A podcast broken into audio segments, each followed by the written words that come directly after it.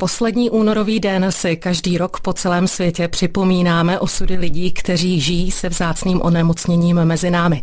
Dnes večer 29. února se rozsvítí významné budovy barvami symbolizující právě Den vzácných onemocnění. A to růžovou, světle zelenou a také světle modrou barvou. Hostem dnešního pořadu, co vás zajímá, je místo předsedkyně České asociace pro vzácná onemocnění Kateřina Uhlíková. Hezký večer, vítejte ve vysílání. Dobrý večer vám i posluchačům. I přesto, Katko, že osvěta ohledně vzácných onemocnění je rok od roku větší a větší, přesto na úvod pojďme našim posluchačům připomenout, co jsou všechno vlastně ta vzácná onemocnění, která si v tento den připomínáme. Mm-hmm. Jako vzácná onemocnění označujeme onemocnění, která postihují méně než pět případů z deseti tisíc obyvatel. Kdy se vlastně jako poprvé eh, o vzácných onemocněních začalo, řekněme, veřejně mluvit ve světě nebo u nás? A od kdy už si tento den připomínáme? Tak když můžu říct, tento významný den si připomínáme už od roku 2008, což je pěkná řádka let. V roce 2008 Eurodis, což je asociace zastřešující pro vzácná onemocnění pro celou Evropu, vyhlásil tento den jako dnem vzácných onemocnění kolik lidí postihují zácná onemocnění, až, ať už tedy budeme mluvit o číslech ve světě nebo u nás v České republice. Po případě znáte-li čísla konkrétně i z našeho kraje? Když si to tak vezmeme, tak 5 z 10 tisíc se zdá být málo, ale ve světě může jít až o 300 milionů obyvatel. V Evropě mluvíme zhruba o 30 milionech a když to stáhneme pouze na Českou republiku, tak jich může být až 500 tisíc. Co se týče našeho kraje, tak já si nedokážu odhadnout to číslo, ale můžu říct třeba sama za sebe, že znám z Karlových varů přímo dva pacienty se vzácným onemocněním, se střádavým vzácným onemocněním. Medicína zná už tisíce vzácných nemocí. Jaká onemocnění jsou u nás, řekněme, ta nejčastější a naopak, které je z těch vzácných, řekněme zase to ojedinělé? To je také těžko říct, jak jste sama řekla, je to tisíce diagnóz, zhruba 6 až 8 tisíc diagnóz pro vzácná onemocnění. Většina jsou genetická, zhruba 72% mají genetický původ a ty jsou také nejčastější, když to tak můžu říct. Ojedinělé případy, kde se vyskytuje třeba jeden pacient z miliona, taky samozřejmě jsou známí a i to můžou být geneticky podmíněné nemoci. Ta osvěta kolem těchto vzácných onemocnění se šíří už napříč celým světem. Kdo se u nás v Čechách touto problematikou vlastně zabývá? Máme nějaká pracoviště a organizace? Ano, každé eh, vlastně vzácné onemocnění má svoji organizaci, respektive pacienti se snaží mít svoji organizaci. A pokud taková organizace neexistuje, tak je tady ČAVO, což je Česká asociace pro vzácná onemocnění a ta združuje všechny pacienty, včetně těch ultravzácných, právě těch, kteří mají diagnózu jedna, dva pacienti z České republiky, samozřejmě nemají šanci mít svoji vlastní organizaci a můžou být součástí ČAVA. Takže to je taková ta stránka, co se týká toho lidského pohledu, lidského pohledu. A když si vemu ten zdravotní pohled, tak samozřejmě v republice máme řadu center pro léčbu vzácných onemocnění. Ty centra jsou rozmístěna po republice, převážně samozřejmě ta působnost je v Praze, v těch větších městech v Brně. Už jste zmínila, že se tento den celosvětově připomíná už od roku 2008. Co se podle vás za těch 620 let změnilo, ať už tedy v té osvětě, případně v diagnostice a léčbě? Eh, myslím si, že už v současné době eh, kohokoliv se zeptáte, jestli ví nebo zná někoho se vzácným onemocněním, takže bude řada, eh, řada, řada obyvatel, kteří o vzácných nemocech buď to slyšeli, nebo někoho v rodině s tím vzácným onemocněním mají. Tam je velikánská, opravdu velikánská snaha České asociace pro vzácný onemocnění, aby se o těchto případech vědělo, aby se o vzácných nemocech mluvilo jak mezi veřejností laickou, tak i odbornou. Eh, máme eh, snahu vlastně zvyšovat povědomí eh, na všech polích. Jak vnímáte rozdíl v přístupu v řešení v léčbě u nás v České republice ve srovnání se světem? Z vlastních zkušeností mohu říct, že v České republice je to zdravotnictví hodně vysoko a že naši odborníci jsou edukovaní a opravdu naši pacienti mají řekla bych podobný, možná i někde lepší přístup za prvé k léčbě, za druhé k osvětě a tak dále. To znamená, že i taková ta psychologická podpora funguje i u nás v České republice na vysoké a erudované úrovni. Ano, tady v tomhle tom velkou roli hrají pacientské organizace, které vlastně pacientům pomáhají se za prvé vyrovnat s tou diagnózou, když pacient přijde s novou diagnózou a za druhé pomáhají tomu pacientovi žít ten život s tou diagnózou, žít ten těžký život, který vlastně má úskalí.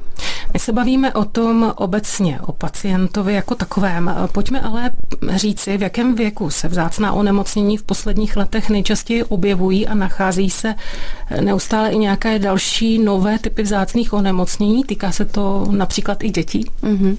Dá se říct, že zhruba 70% eh, onemocnění, vzácných onemocnění jsou právě nalezeny v dětském věku u toho pacienta, proto asi i nejvíce se slyší o dětských pacientech, vzácných dětských pacientech, ale samozřejmě tato onemocnění postihují i dospělé pacienty, takže je nemůžeme vyloučit, ale většina je právě nalezena v tom dětském věku. Hostem dnešního pořadu, co vás zajímá, je místo předsedkyně České asociace pro vzácná onemocnění Kateřina Uhlíková.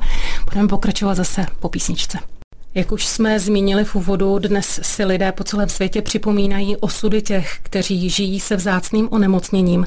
Těch onemocnění je celá řada. Bavili jsme se o vysokých číslech. Katko, jak mohou vzácná onemocnění lidem zasáhnout do života a co všechno ti pacienti musí řešit a postupovat, pakliže je to možné? Vzácné onemocnění nebo respektive vzácná diagnóza je většinou obrovskou zátěží pro celou rodinu, nejen pro toho konkrétního pacienta. Eh, ta zátěž je ve všech oblastech života, opravdu co se týče práce, školy, eh, co se týče eh, rodinných vztahů. Samozřejmě eh, takový pacient musí často k lékaři, je často hospitalizován, takže tam ten vliv to onemocnění má obrovský a nehledě na různorodost těch případů, takže ne každý pacient je ovlivněn ve všech těchto oblastech, ale máme pacienty, kteří jsou upoutány na invalidní vozík a mají problémy se kamkoliv dostat samozřejmě, protože bezbariérové prostory nejsou ještě úplně všude.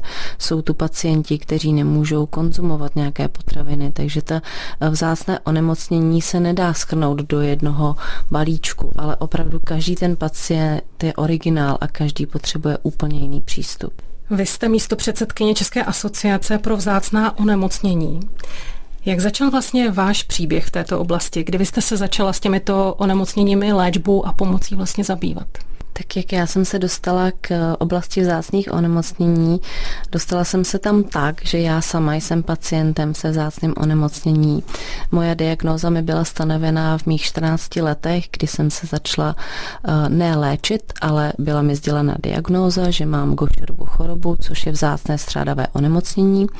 V té době léčba v České republice neexistovala, takže jsem docházela pouze na uh, prohlídky k paní doktorce Domotola, paní doktorce Kotalové a tam mi po zhruba šesti letech, vím, že mi bylo v té době 20 let, oznámila, že teda léčba už existuje, že já už jsem dospělý pacient, že mě musí vyřadit uh, z dětského oddělení, že mě pošle jinam a poslala mě teda také na dětskou kliniku ke Karlovu, kde se léčím v současné době, kde je Centrum pro léčbu uh, Gošerovy choroby a tam mě začali léčit. V mých 20 letech jsem dostala poprvé lék na svoji vzácnou nemoc. Uh, v té době vlastně se v České republice léčili ještě dva pacienti s tou samou nemocí, jako mám já, jenom abych řekla, kolik nás je, nás 36 v republice, takže z těch 36 pacientů v České republice jsme se léčili tři.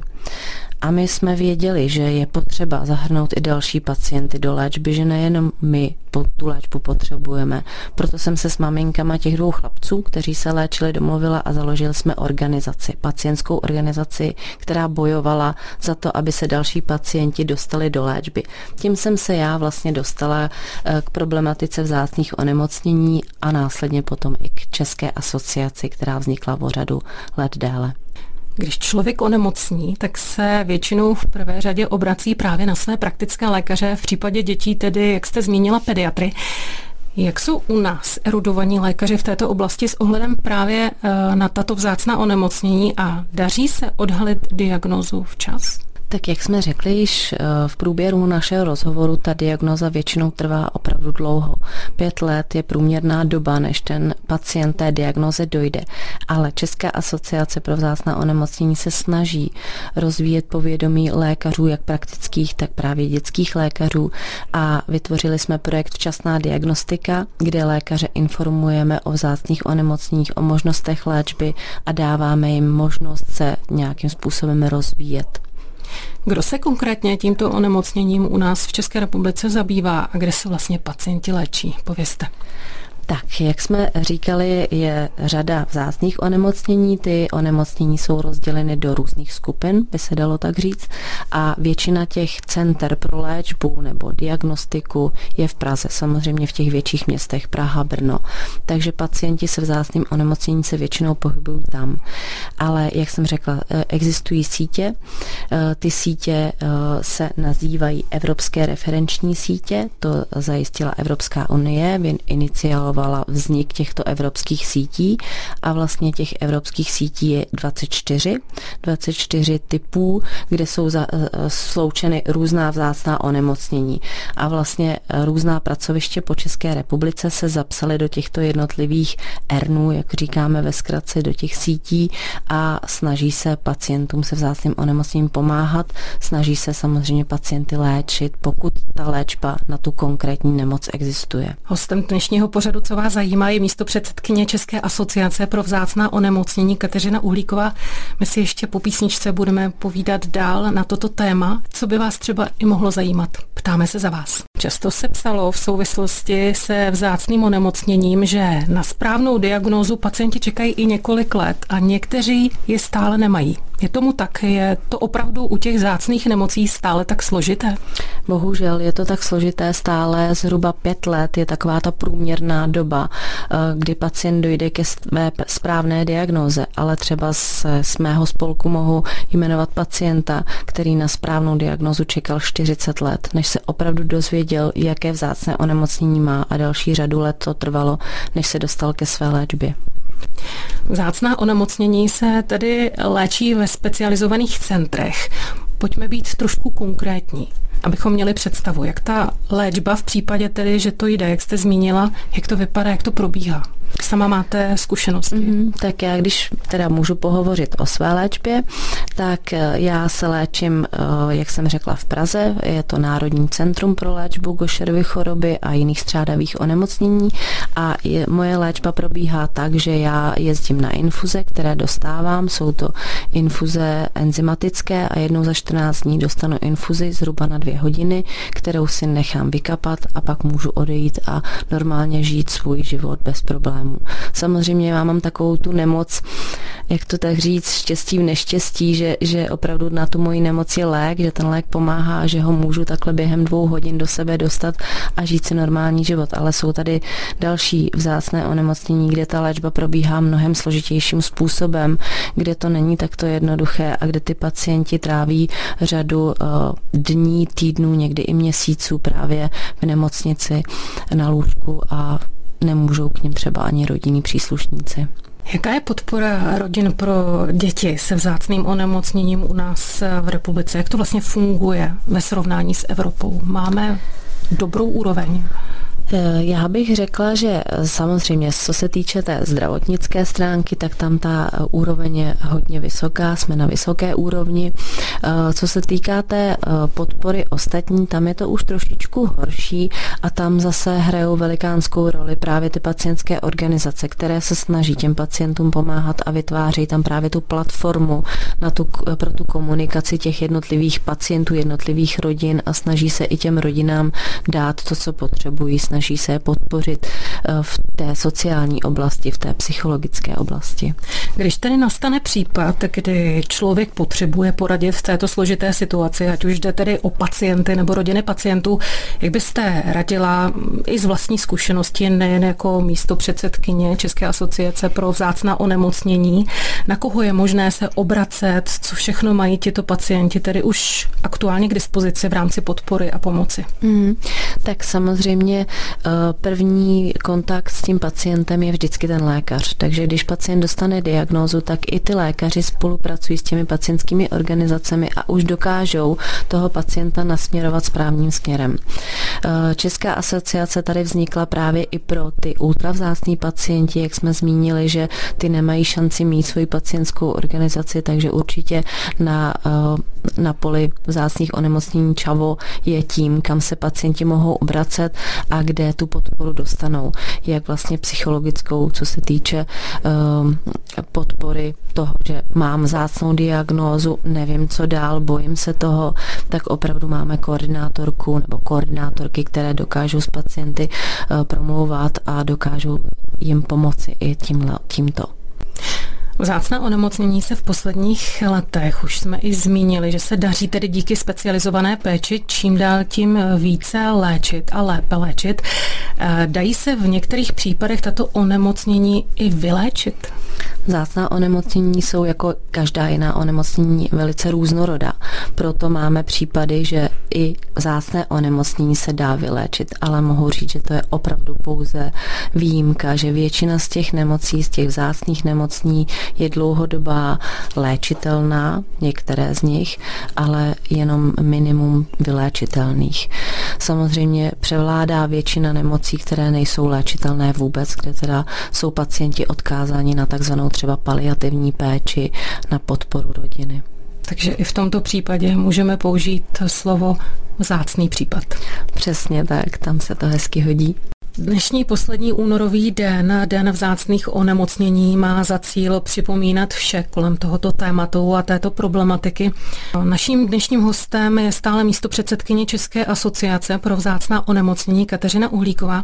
Katko, o co v současné době nejvíce usiluje právě vaše organizace? Tak musím říct, že pro nás je v současné době nejdůležitější vytvoření sítě vysoce specializovaných center pro vzácná onemocnění a hlavně propojení s ostatními součástmi zdravotního a sociálního systému. To je dá se říct, pro zvýšení kvality eh, života i péče o toho vzácného pacienta to nejdůležitější. V poslední době se často píše o výpadcích určitých léků na trhu, nebylo to jenom v době covidu. Jak je to s dostupností u nás eh, těchto léčiv právě pro pacienty se vzácným onemocněním a také eh, řekněte, jak je to i s úhradou za tyto léky? Tak co se týká léčiv pro vzácná onemocnění, tak ty vstupují na trh díky státnímu ústavu pro kontrolu léčiv, kde mohou teďka říct, že se povedlo eh, královský kousek, když to řeknu takto, že 1.1.2022 vyšla novela zákona 48 z roku 97 sbírky, což je zákon o veřejném zdravotním pojištění. A díky této novele se mohou eh, v současné době pacienti vyjadřovat ke správnímu řízení k novému léčivému přípravku, což znamená farmaceutická firma vytvoří nebo eh, vyvine nějaký nový přípravek, který je určený pro léčbu vzácného onemocnění, žádá o úhradu a my jako pacienti se k tomu můžeme vyjádřit, co ten přípravek pro nás znamená, jak nám pomůže, kde nám třeba může i omezit ten život, protože si představme, když se musíme jezdit léčit, musíme cestovat za, tím, eh, za, za, za, tě, za tou léčbou, musíme ten přípravek nějakým způsobem do sebe dostat, takže buď to nějakou to infuzí, injekcí, nebo je to um, prášek na polikání, takže i to může ty pacienty nějakým způsobem zasáhnout a ty pacienti se k tomu můžou vyjádřit, jak vlastně ten přípravek oni vnímají, jak oni stojí, jak je pro ně důležitý, co vlastně díky tomu přípravku budou moci dělat. Takže je to